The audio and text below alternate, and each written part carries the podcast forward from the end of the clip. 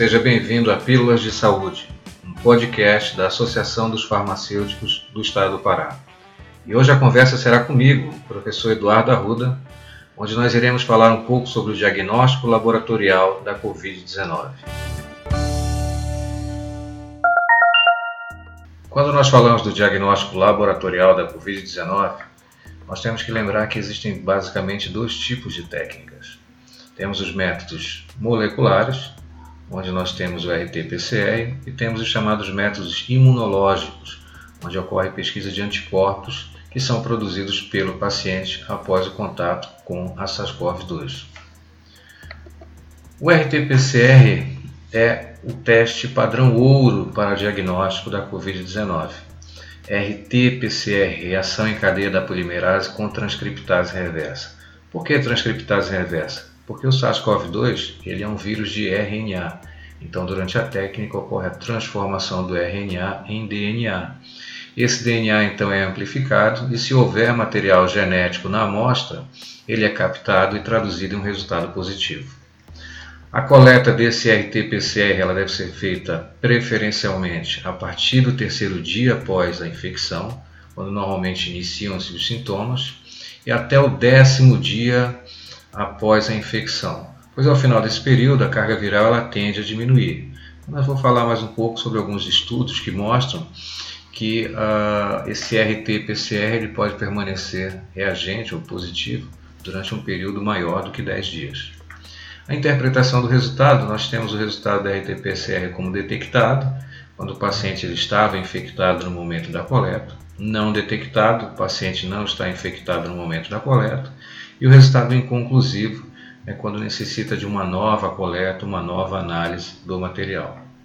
Um estudo feito com 205 pacientes mostrou que o RT-PCR apresenta uma maior sensibilidade quando a amostra é proveniente de lavado broncoalveolar, cerca de 93%, seguida de escarro, 72%, esfregaço nasal, 63%, e o esfregaço faríngeo, 32%. Resultados falsos negativos da RT-PCR ocorrem principalmente devido ao momento inadequado da coleta, ao período em que o paciente está uh, na infecção, e a deficiência na técnica de amostragem, coleta inadequada do material. A positividade do RT-PCR começa a declinar na terceira semana. Em pacientes graves, ela pode persistir além de três semanas após o início da infecção em alguns casos, o RNA viral foi detectado mesmo seis semanas após a infecção. No entanto, um PCR positivo reflete apenas a detecção do RNA viral, não indica necessariamente a presença do vírus viável. Um estudo feito com nove pacientes que apresentavam PCR positivo por um período maior que 10 dias, os pesquisadores eles tentaram isolar o vírus uh, por cultura e todas as tentativas foram negativas, o que mostrou que a partir do oitavo dia do início da infecção, a carga viral é muito pequena ou mesmo inexistente. Nós temos um declínio da infectividade após a primeira semana. Os métodos imunológicos eles verificam a resposta imunológica do corpo em relação ao vírus. Isso é feito a partir da detecção de anticorpos, e aí são utilizados anticorpos de classe IgA, anticorpos de classe IgM e IgG em pessoas que foram expostas ao SARS-CoV-2. Esses métodos eles podem ser quantitativos, uh, exemplos de técnicas quantitativas, ELISA, quimioluminescência, imunofluorescência.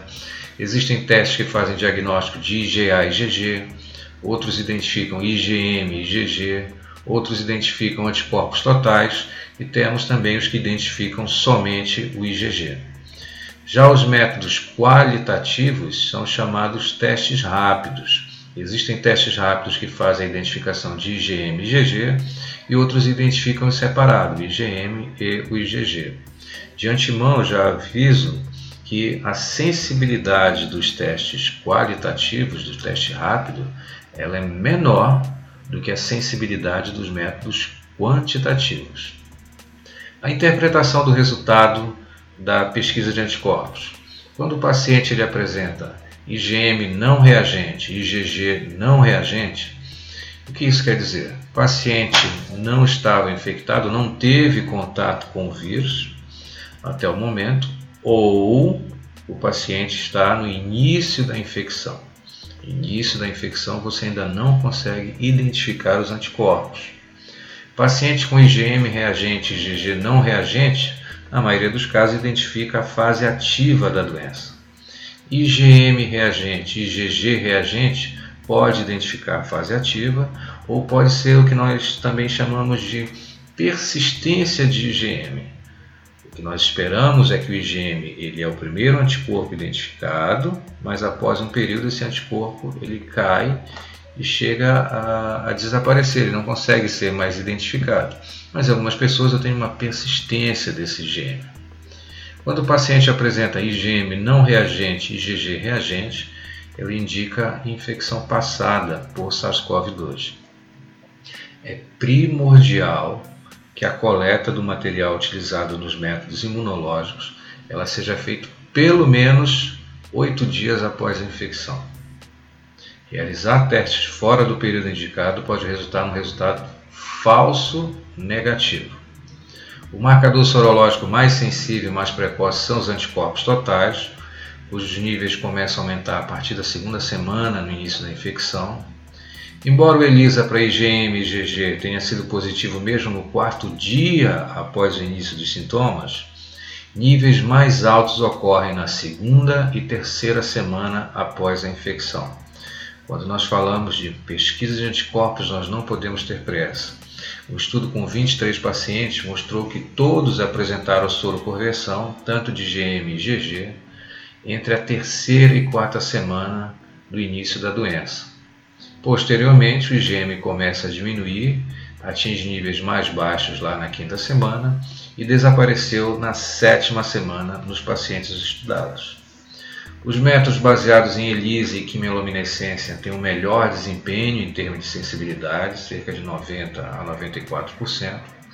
O IgA ele apresenta um papel importante na defesa nas superfícies das mucosas. Existem técnicas que fazem o diagnóstico de IgA, técnicas aprovadas pela Anvisa. Todavia, o CDA, o CDC, perdão, não recomenda a utilização do IgA na detecção uh, do diagnóstico da, da Covid-19.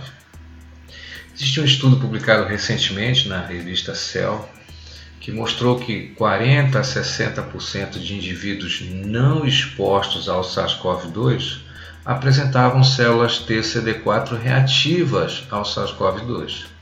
Então, pessoas que não haviam tido contato com o vírus apresentavam células de defesa contra esse vírus.